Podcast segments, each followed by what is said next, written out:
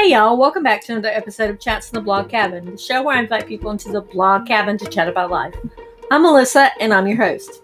Today I'm chatting with Sarah-Anne Reed. She is a pet trainer. And so, since it's Women History Month and I'm trying to diversify and show you a little bit of characteristics of women that do all these different things, I thought it would be perfect to show you women that do different um, careers. And pet training is definitely a different career. So I hope you really enjoy this episode with her. And you know what I need you to do right now? That's right, start listening.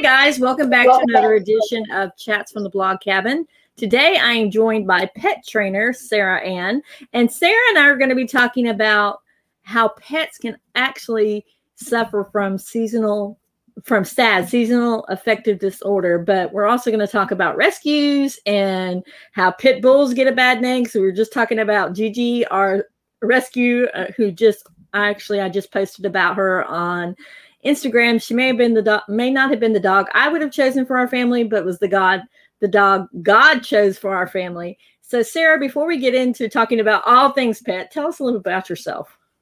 Sure, and and I wanted to um, before we get started, I go by Sarah-Anne. we should have spoken about that before we started. Um, I, I so appreciate being invited to to be here today, Melissa.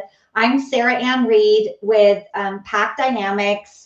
And I'm a holistic dog trainer and animal communicator. And I specialize in helping dogs with behavioral issues, just like we were talking about with Gigi earlier. Um, in the past year, I became a consultant for Healthy Paws Pet Insurance, and I write blogs for, or posts for them on their blog. I serve as an expert and resource and really an educational tool with Healthy Paws um, in front of their pet parent audience. So let's talk about the sad. Pets get sad too. What exactly is that? Well, um, it's such an interesting topic because with seasonal affective disorder, you know, we think about humans um, getting depressed and having fatigue, um, just wanting to stay stay under the covers all day instead of get up and go about their day. And a lot of humans will think that their dogs suffer from SAD too. And in fact, that's not really the case. So, what is it then? Where are the dogs suffering from then? Uh, dogs are so sensitive. So, they're sensitive to their environment, they're sensitive to, you know, sometimes changes in their environment. Um, they have their own sensitivities. So if a dog has been abused in the past, um, sometimes when a dog reacts by lunging or growling or even biting, it's it's really like the dog having the equivalent of a, a panic attack. Um, and dogs are very sensitive to what we're thinking, how we're feeling, what we're projecting onto them. So, however we label our dog, they'll live up to it just like children do. Um, and so, with that long answer, um, dogs really don't suffer from sad. What they're doing is reflecting back what the humans are feeling because they're so sensitive and they just soak it up. Um, about 90% of the dogs that I work with are highly sensitive because not every dog is the same, just like us. Some people um, maybe say, Oh, I don't really like going out in crowds very much because it really exhausts me. I just feel all of the energy of everyone around me. Some dogs are that way. They're so sensitive um, to the humans around them and they soak all of that energy up like a sponge. So, where a human might feel like, oh my goodness, my dog is really depressed too, just like I am, because we can't get out, you know, and go for a walk after 4:30 at night because it's so dark, and we can't do all the fun things that we usually do in the spring and summer. That's not really what's happening. The dog is feeling the human's energy and responding to that. So, what can we do to help our pets or help our fur babies? I, I don't call them pets, I call them fur babies because they are yeah. babies. What can we do to help them then? And I agree with that. I don't believe in being a dog owner because we can't own another being. Um, and we're, our, we're their pet parents or their guardians. Um, the way that we can help them really is by practicing self care. So if if you're someone that has a really hard time when the seasons change and the days get so much shorter, instead of um, kind of hunkering down on the couch and watching reruns or are just sitting there watching Netflix all night, if you um, if you can do something that that makes you feel good, that's inspiring. Maybe you've always wanted to learn to play the piano or take up knitting or maybe you're not really into to arts and crafts, but you love playing games. Getting together with with family and sitting around the table and playing games all night can be so so um, recharging for us. It can really make a difference. Or you know, for some people, they say, well, you know, what really fills me up is is going out and making a difference in the world. Find a way to do that that really resonates with you, whether it's volunteering somewhere or advocating um, for someone or reaching out to a family in need, whatever feels good. And it's so surprising um, how much energy that gives us when we feel like we have a mission and we're making a difference or we're learning something that we've always wanted to do. It's a great opportunity during that time. There's some other things as well as self care, and self care can be as simple as um, I'm going to give myself permission to have a bubble bath and light some candles and have some relaxing music. And uh, maybe the other um, parent in the home can take care of the kids for an hour and you call it a mini vacation. and you just shut yourself in and let everybody know uh, you know, mom's mom's not here for the next hour. Go to someone else if you you know have any questions. If you're able to do that, sometimes just knowing that you have that hour in the evening to yourself can make a big difference. Or if you love to read, having a novel that you love and you can look forward to kind of stepping into that other world. Or even, I know it's extra challenging for everybody right now with the pandemic, but mm-hmm. uh, reaching out and calling a friend or even a text message or doing a Zoom call so that you still feel connected because during these winter months with so many restrictions on on getting together with other people i think it's hitting everyone a little harder than it usually does so what would you suggest to do for your fur babies like something special that you can do with your fur babies sure um, there are so many fun things that, that you can do with, with your fur babies in the evening. Um, there's great puzzle toys out there that are really interactive. Um, and and I play puzzle toys with my my dog is called Tootsie. Um, she's a little English bulldog, and we play games every night together. I sit on the ground with her and she has all these different tricks that she's learned that she just loves to do. So I'll ask her to do several tricks and then I'll fill up one of her puzzle toys with treats. And instead of just having the same treats that I give her all the time, I usually have a variety of like five different kinds of treats that she has some sweet treats and you know maybe um, apple and pumpkin cookies and then maybe a um, like a lamb and a turkey jerky and just fill it up with different kinds of treats. And after she's done a few tricks, which she loves doing, then then I let her, you know, play with that puzzle toy and we go through different puzzles. And she has so much fun doing this. It's just adorable. uh, the other thing that you can do, it's a fun game that that she also loves to play. If your dog loves squeaky toys, and you're not able to go into the yard because it's too cold out there, um, or you just don't want to be out there in the dark at night, you can play um, play a game where you um, take a squeaky toy and you take one of their blankets and you spread it out on the ground and you squeak the toy and then hide it under the blanket and ask them to find it. And so they dig at the blanket trying to get the toy out, and it can be so just so much fun watching them try to get that toy. no, I have a question because we actually, actually we, right before we came on, we have a little teeny tiny Shih Tzu, and then we have a cross between a pit bull and and a American Bulldog. And so one's really teeny tiny. I mean, she was like the run of the litter. She's like this big. I mean, yeah. The difference in them playing, Gigi's very hyper. Allie's 10, so she's older. She's like not, yeah. she's not into all that.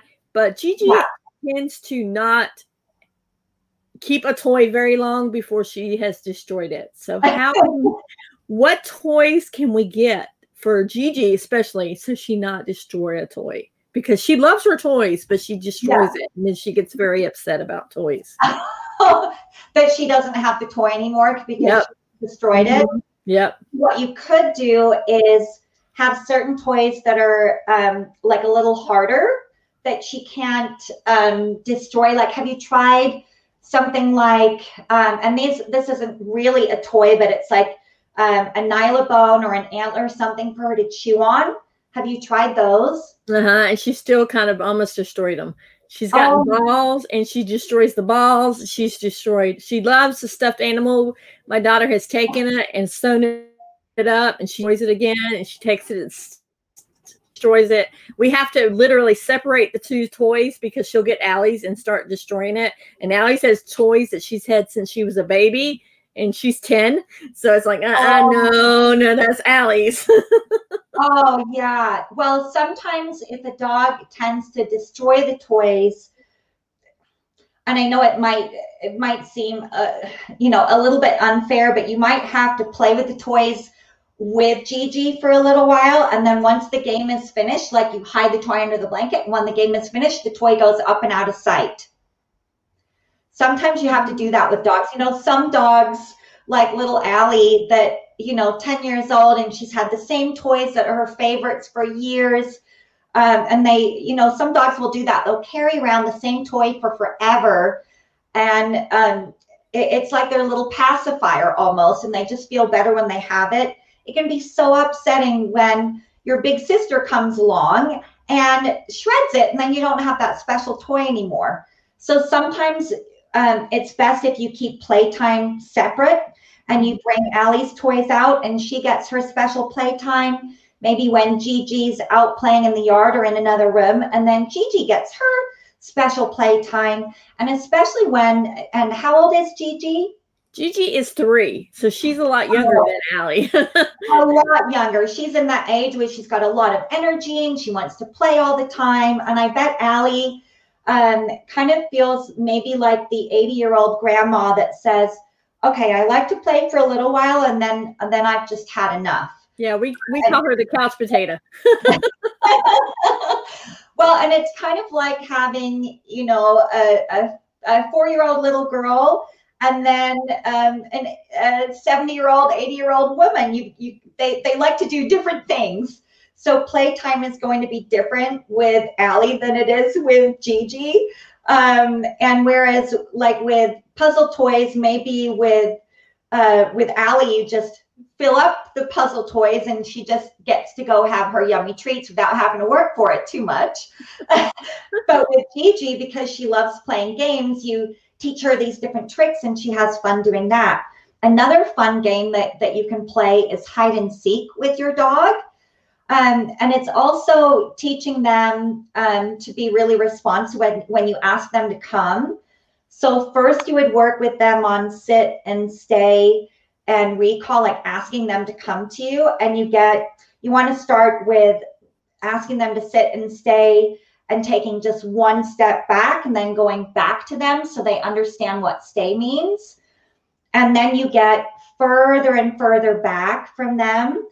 And eventually you should be able to go kind of maybe to the other end of the room and have them still sit and stay until you call them. And before you start going out of sight, it's helpful if you can ask them to sit and stay in the center and then you walk around them. Um, and it, you might, you know, as they're sitting in the center, you you walk around them in a circle but they're not they can move their head but they're not allowed to move their whole body which can be really difficult. So that takes a lot of self-control too. And sometimes dogs can't even handle you walking in a circle around them. You you have to do like a half circle and come back to them.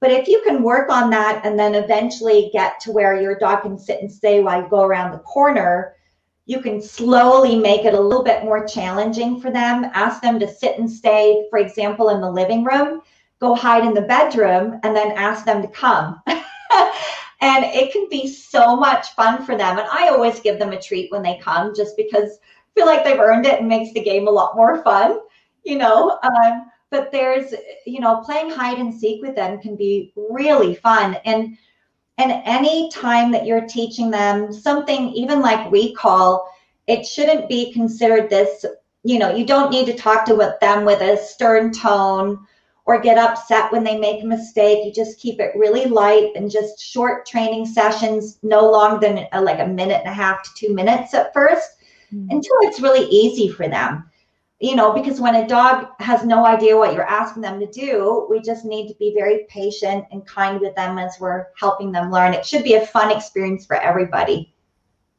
Now, before we came on, you told me why you started working with pets. So give us your background because I think that was really cool. That you didn't originally start working with pets to begin with. So give us that background. Yeah, I didn't. I originally worked with humans doing um, counseling. So I have a background in human psychology. And I remember being out walking with my dogs one day. And I had done, I had some behavioral issues with my own dogs. And I thought, I really want to find a way to help them. And I looked around at the different options and I found that a lot of approaches were based on dominance and controlling dogs and being really stern with them using you know choke chains and shock collars and squirt bottles and all kinds of things like that. And i thought there has to be a better way. There's got to be a way that we can communicate with our dogs and help them learn from a place of kindness and respect and understanding. So i did a lot of research and um, actually I ended up traveling over to England and learning from a lady that discovered the the language and culture of dogs and went through her whole program, the graduate program, and that was gosh, like 15 years ago now. Um, so I have been specializing with um, and help with helping dogs really for the last 13 years, and everything that I learned um, you know 15 years ago i've really taken it and evolved it so much because you know our relationship with our dogs is there's so many aspects to all of it mm-hmm. um, and and people think of behavioral issues as being you know maybe the dog is being difficult or they're labeled as an aggressive dog or um, they think that they're not really adoptable, and that's not the case. I have found that um, when dogs are, they have separation anxiety, or even, you know, um, growling at other dogs in the home, or maybe biting the kids. Um, there are so many things that contribute towards the behavior. There's the dog's past experience, and every dog gets stressed and afraid um, of different things, and they all deal with it differently.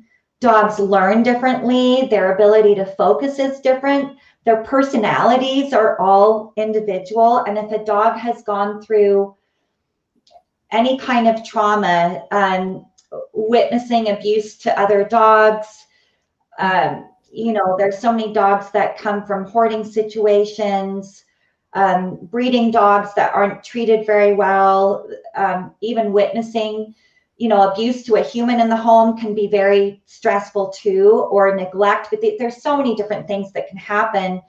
These traumatize our dogs. And a lot of times as humans, we think, I'll adopt the dog, I'll bring them into my home, and I'm going to love them so much. I'll feed them really healthy food. I'll, t- I'll give them tons of exercise and play with them, and then everything will be fine. And that's really not the case because the dog is still dealing with the trauma. And then if we, on top of that, then start to have doubts and we feel insecure and we feel we, we lack confidence in helping our dog and we think, oh my goodness, I've tried everything and I don't know what to do. Um, then the dog feels that insecurity from us. And then any stress or or panicky feelings any fear that they have just intensifies because then they feel like you're not going to keep them you know and so it just keeps going round and round. And the key to helping our dogs is understanding them as a different species because you know we we love them so much they're our furry kids. And we think that if we communicate with them like we would a child by explaining to them and comforting them when they're when they're nervous, that will help them feel better, but it actually confuses them even more. And and just like you know this topic of seasonal affective disorder um, so many people think oh my dog has it too you know and of course we think that because if your dog was in human form the, the, the child probably would have you know seasonal affective disorder as well um, but dogs are so sensitive to our emotions. So, as well as like practicing self care that I was mentioning earlier, being aware of what you're thinking and how you're feeling, um, and just really having that personal awareness can make such a huge difference for your dog. Um, so, for example, I was doing a training session with a client and her dog has um, uh, was uh, is a rescue dog, um, had separation anxiety, and we were practicing addressing that separation anxiety. So I was having her get up from the living room, walk outside her front door, go out of sight for 30 seconds, and just come back back in again to see how her dog was going to respond. And and we were um, i do several sessions with clients in their home because nothing happens overnight. And honestly it's more people training that i do um, than dog training. And the time before that we had practiced her dog had done pretty well got to the point to where he could just relax while she was gone. Well this particular day this sweet sweet boy and he's a, a pit bull mix. Mm-hmm. he was um, it was like there was um, a trampoline underneath him. Um, at the top of her door was glass. And so he was jumping off the ground as high as he could to try to see out the glass when she was gone. Mm. And and I she came I had her come and go a few times and then I had her sit down and I said, "Okay, what kind have you had a difficult morning this morning because he seems very stressed out." And she said, oh, I've had the most awful morning. It was really stressful with work. And then I had a phone call that really upset me, and I'm still kind of flustered and I'm kind of mad at the person. And I said, okay, we did a short little little coaching session for the person, you know. and, so I said, well, that's not happening right now, you know, and um, can you bring your attention to the present moment? And what's really important here, because your dog is feeling your energy, knows that you're stressed out and you're very upset. And that's why your dog is leaping off the ground and so stressed out compared to last time where where he wasn't really very worried about you when you left. And so about 15 minutes later, I kind of walked her through um, a, a short process. She was feeling a lot better, and I could feel her energy that that she was much more grounded in herself. She felt more relaxed and she was kind of reclaiming her power again. Then i had her come and go from the house and it was like night and day difference. Wow. So it's these little things that make a big difference. And as humans i found that we usually worry about things and stress about things that we have no control over. And they're usually things that are in the future that we can't possibly predict. You know, so if we can just practice, um, there's several things that I recommend practicing every morning, waking up and um, listing the things that you feel appreciative for. Um, and there's a difference in gratitude and appreciation, there's a slight difference in that energy. So in gratitude, there's a almost a feeling of having to deserve it. And in mm-hmm. appreciation, there's just, I just appreciate it. I don't need to do anything or be a certain way to have this. And it might be, I appreciate my home and I appreciate my family and I appreciate my dog and I appreciate when my dog lets me know that I'm out of balance you know, and I am feeling stressed out and just approaching it from that perspective and listing off everything that you appreciate. And if you feel that you're feeling a bit low, um, really pay attention to what am I focusing on right, on right now? Am I thinking about everything that I wish I could be doing? Well, what if I really um, looked at that from a different perspective and I thought about what can I do now? What can I do then now that's going to fill me up and really help me to feel good about how I'm spending my time? Um, that can make such a big difference. And like we were talking about earlier, it might be um, starting a hobby that you've always wanted to do, or sitting down and writing those letters to people that mean so much to you, and really telling them how much they mean to you. Because you know, in the in our world of technology, we don't receive letters very much anymore. And it, it means so mm-hmm. much when we receive them, you know, to know that someone took the time to sit and write down um, how much we mean to them in their life. And so there's simple things like that. Um, and, you know, with, with our dogs and if, if we really approach and I know we're kind of going into different topics here. There's so many things I have to share. um, if instead of feeling so frustrated that your dog is now demanding more attention when you feel completely overwhelmed and stressed out, all you want to do is just sit and relax. Um, usually, if if you're feeling like that, and your dog is very sensitive and tuned into your energy and emotions, they will reflect back your feelings and say, and they might show that in being very demanding in your attention, whining mm-hmm. for attention, coming over and dropping the ball at your feet over and over and over again. Um, they might be barking more at everything outside.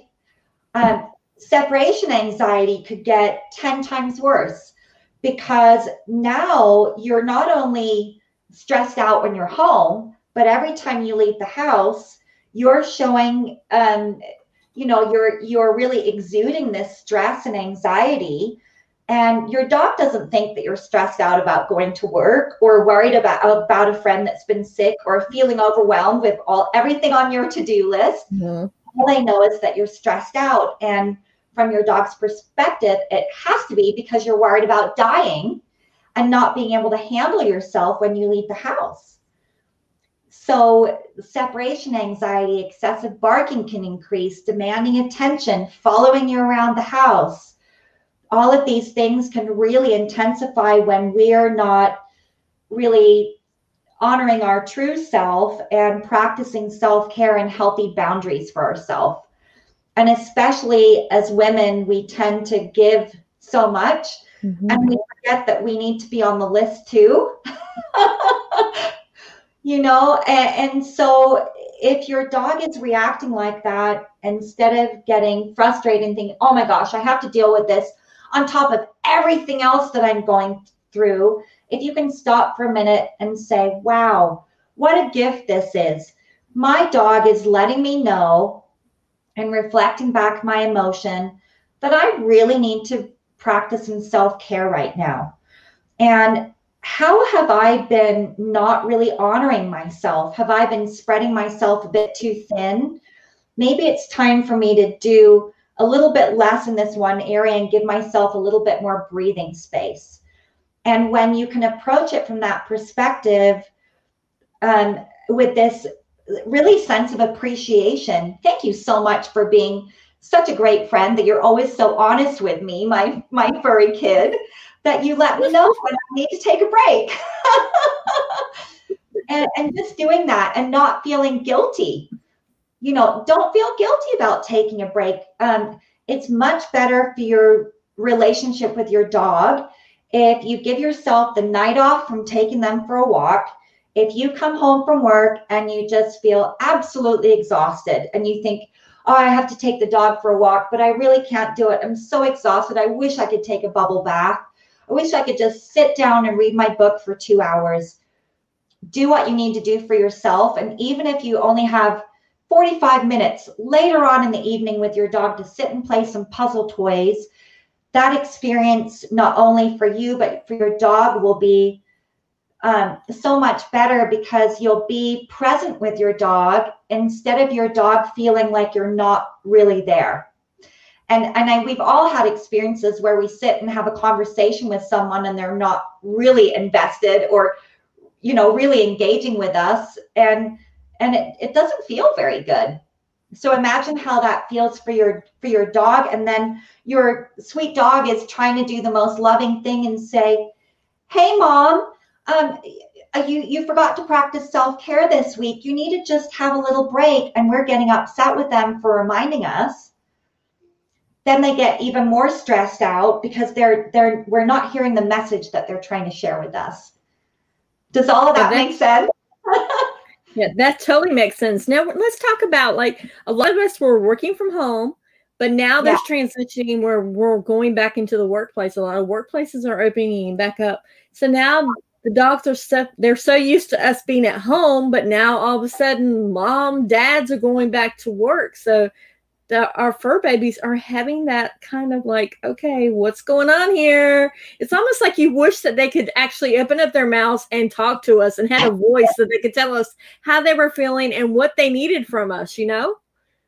Oh, absolutely. Uh, it's really difficult for dogs because they get kind of used to the routine. And if you've been home every day and you can stop in the middle of your workday and throw the ball for them, and um, they're used to just maybe laying laying at your feet, uh, you know, at the desk, and now all of a sudden you're going back to work and the kids are going back to school. It can be very stressful, um, and this can, if your dog has um, any separation anxiety um, it, it can intensify that. And separation anxiety can look a lot of different ways. So if your dog follows you to the door when you leave and they sit there and they look out the window as your car pulls out of the driveway, that's separation anxiety. And a lot of people don't realize that. Um, or if your dog um, shadows you around the house, you can't even walk into the bathroom without the dog following you in there that's another form of separation anxiety, as well as more of an extreme case where the dog is pulling out the drywall or scratching at the door frame trying to follow you, or howling while you're gone, or destroying the bedding while you're gone. Um, and people don't realize that separation anxiety has so many different forms. Um, another way to tell if your dog has separation anxiety is if you come back in the house and they run over to you um, and we just jumping up and coming into your space. A lot of people think that, oh, they're so excited to see me and they're coming up to say hello, just like a child would. In fact, it's actually the opposite. Your dog is rushing over to assess you and say, oh my goodness, where have you been? What did you do? what happened while you were gone? Were you able to find food? Are you injured? Let me come over and, and assess you and smell you. Um, and that can be kind of a hard one to get to get our mind around. But for dogs, we're either the the equivalent of the leader or the puppy, right? Mm-hmm. And um, the adult or the two year old. And if we're not communicating to them that we're in fact their their dog parent, their guardian in a way that makes sense to them, we contribute towards the behavioral issues and actually create them in a lot of cases like with separation anxiety. If you look at your dog and say goodbye to them and you give them a snuggle before you leave, um, I'll be back and I'll bring you a bone tonight. It's going to be a yummy treat for you. Your dog doesn't hear that because they don't speak English, because they're canine.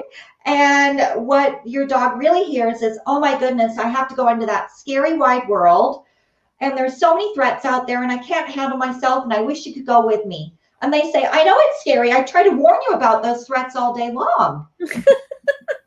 right? And then every time we come home, we just confirm that we almost died out there. um, so if you think about it like, um, let's say um, you're you're babysitting a two-year-old child for the for the weekend, and you're spending time with them in the living room, and you pop into the kitchen to get them another drink. When you come back into the living room, they're not anywhere in the house, and you see them toddling down the street, and you cannot go after them. You're you can't go after them. You can't get out of the house. Um, you're going to worry you're going to worry about them. You're going to say oh my gosh they don't know how to ask for help. They don't know the phone number. They don't know the address. There's so many things that could happen to them. I don't even know if they're going to make it back. It would just be this feeling of absolute panic and that's how our dogs feel when they have separation anxiety and let's say this two year old child miraculously made it back to your house and they showed up at your front door and knocked on the door, you wouldn't say, "Oh, good, you're back. Are you hungry? Would um, you know, would you like something to eat? Let me make you something." You would say, "Oh my goodness, honey, where have you been? What happened? Let me check you. Is everything okay?" And that's really what our dogs are doing, right? So, mm-hmm. um, and before sharing like what to do i just really wanted to explain like what separation anxiety is from our dog's perspective because people have no idea um, and if you look at them or talk to them and say hello at the moment that you come home you're confirming that you you barely made it back with your life you know so the way that you can help them is by loving them enough to communicate in a way that makes sense to your dog. And it's very counterintuitive. It's the opposite of what you would do with a child, which is why there are so many dogs out there with separation anxiety. Um, so when you leave, you just get up and you walk through the front door and you don't say goodbye to them. You don't want to. Some people will say, Oh, I, I worked with a trainer a year ago and they told me to, to give my dog a Kong filled with kibble and peanut butter. And well, that doesn't work because usually the dog won't eat anything while you're gone, right? And and if they do, they're still going to be in a panic when they realize that you're gone. So it's not about distracting them, it's about changing their mind about who's leaving. You want to let them know I'm your dog, I'm the dog parent leaving. I can handle myself out there. I'm not worried about anything. And you do that by just not acknowledging them when you leave. So you just leave through the front door or garage door. And when you come home, you you just wait for a little while to say hello. You can say hello to them, but you want to walk into the house like you're the queen entering the castle. You know, the queen is back. Everybody move out of my space. You don't acknowledge them until they stop trying to get your attention for a good three minutes, which can feel mm. like a really long time in the beginning. Yep. Uh, they might come up and try to bring you a toy and say, "Look at me! I've got your, I've got this really great toy." Or they might come over and try to nudge you or be jumping up or barking because they're so excited. But if you acknowledge them during that time, that convinces them that you really don't know what you're doing. Um, so all you have to do is wait until they stop trying to get your attention, including looking at you for a good three minutes. And so that can be pretty easy to do. You bring home the groceries, you put the groceries away, and then you say hi to your dog. Or you come home you turn on the kettle and you hang up your coat and maybe answer a text message or two and wait until they've completely given up. And then you can call them over and, and give them a hello snuggle. Um, if you just by coming and going um, the way that you normally do, let's say, to come and go to work each day and then maybe run an errand a few times a week, that's not enough times of coming and going to really resolve separation anxiety. The way that you can resolve it is by coming and going in repetition. Um, so, for example, let's say that there's a commercial break. um, you come in and out of the house three times in a row. So let's say you leave through the garage, you get up, you walk into the garage, you want to be a little further back so they can't smell you from under the door. And when you come back in, you don't look at them, you don't talk to them, you just come back in and you sit back on the couch. And then you get up in 20 seconds and you leave again. You're you're only gone for 30 seconds. Um, because it's not about the amount of time that you're gone, it's how are you leaving and how are you returning that's going to make the difference. So the best time to practice is when you actually go to work. If you take several things with you, like your purse and your coffee cup and a lunchbox or something, you take each thing out to the car separately. Mm-hmm. Or you come home from work, you bring each thing in separately. Um, you, you know, dinner's in the oven, you go out to get the mail, you bring it in, put it on the counter, leave four more times. So I always recommend to clients to practice this, the coming and going at least 20 times a day until the separation anxiety has been resolved. And it might be twice a day you come and go 10 times in a row, or four times a day you come and go five times. But um, the separation anxiety is not something that can be resolved quickly because at the core of it is this true belief that they're worried that you could die every time you leave the house, which is mm-hmm. so, what a traumatic thing for them to have to go through. Um, so before you go back to work, if you can just practice doing this over and over and over again, it will really make a difference. But keep in mind that it can take months to resolve separation anxiety. It's not going to happen overnight. Wow. I know that's a really big answer, but there, there's so much to all of it. And there's even more that I could share, but those are kind of the basic things.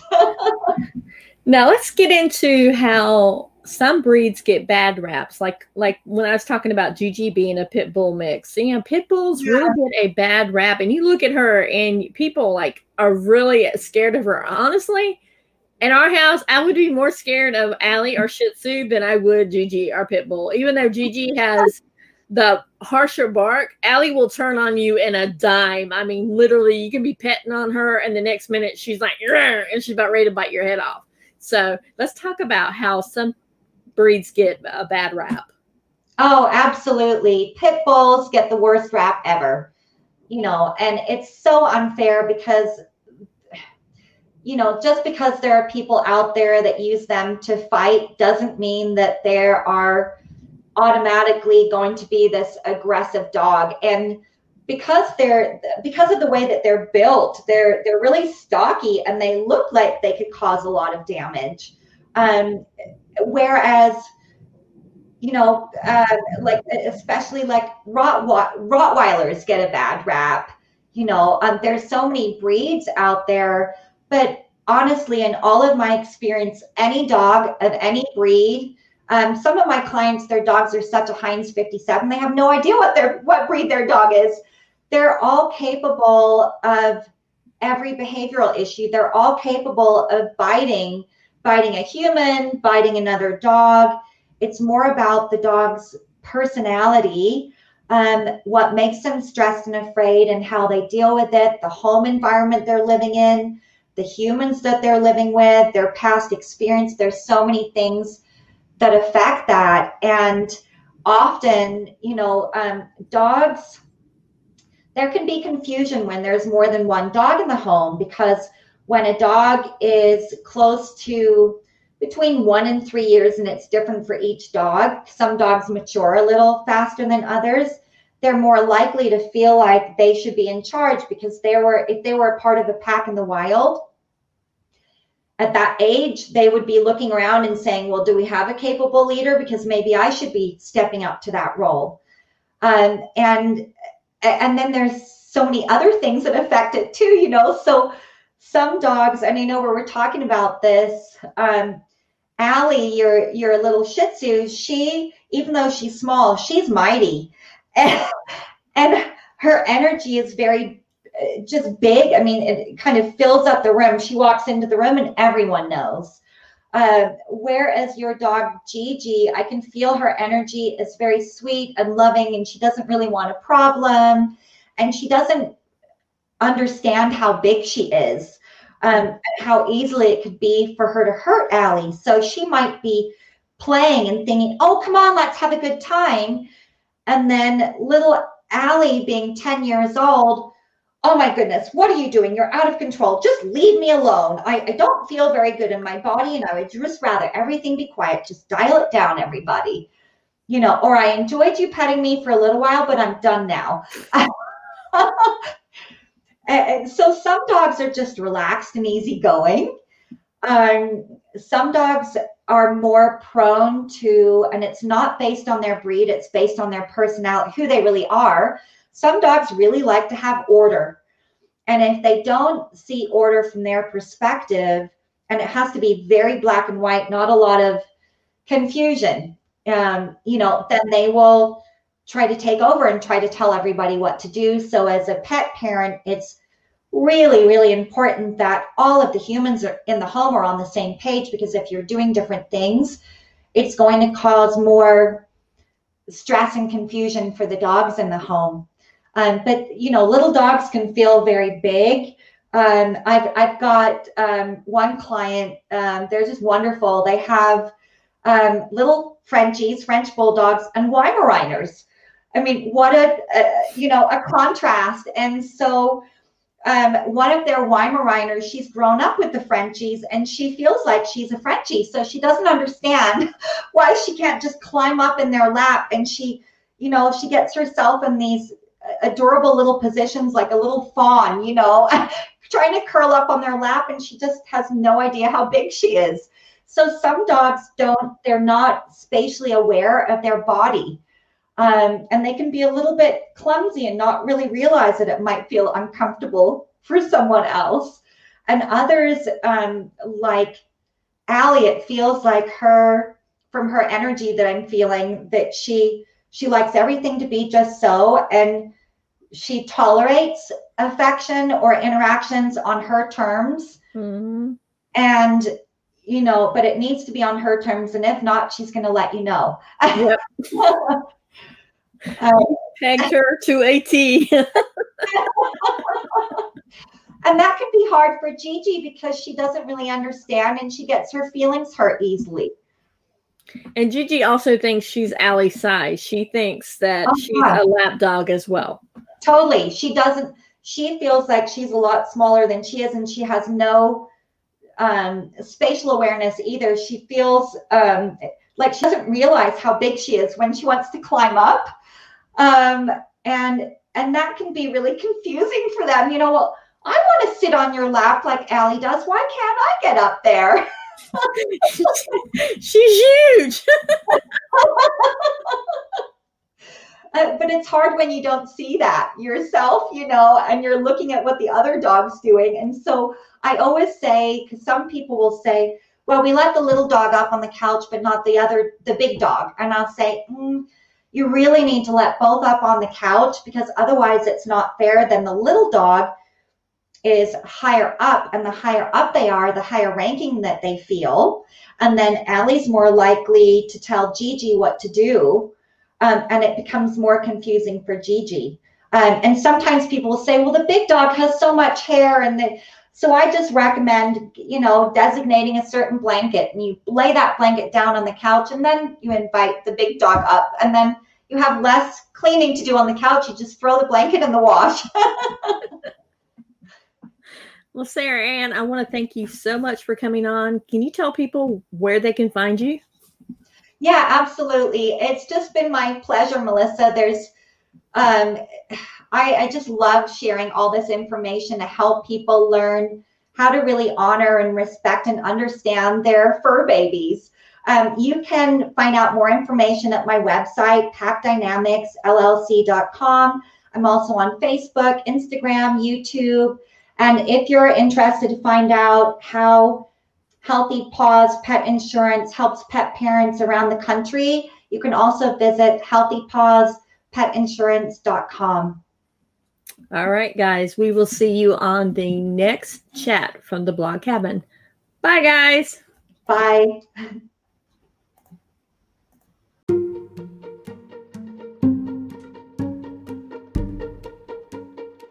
Wow. This was a really eye opening conversation with Sarah-Anne. I was really impressed with her. When I originally booked this episode, I was originally supposed to be with a male trainer um, because they sent, you know, every once in a while, these people send out these press releases, and I'm like, oh, this is great, you know, this is cool. And Sarah-Anne actually is going to come back on, and I think we're going to be talking about some of the intuitive things that she does with animals, which I think is going to be really cool. Because um, honestly, how many times have you actually thought about? Wonder what my pet's thinking at the moment. And she supposedly can do this. So I'm curious to see what my little Shih Tzu Allie would say because we all know she's got an attitude. So I really want to thank you guys for being part of the podcast family. Um, please leave a rating, a review, and um, and subscribe if you can. And thank you so much, and have a blessed day. And remember, keep chatting.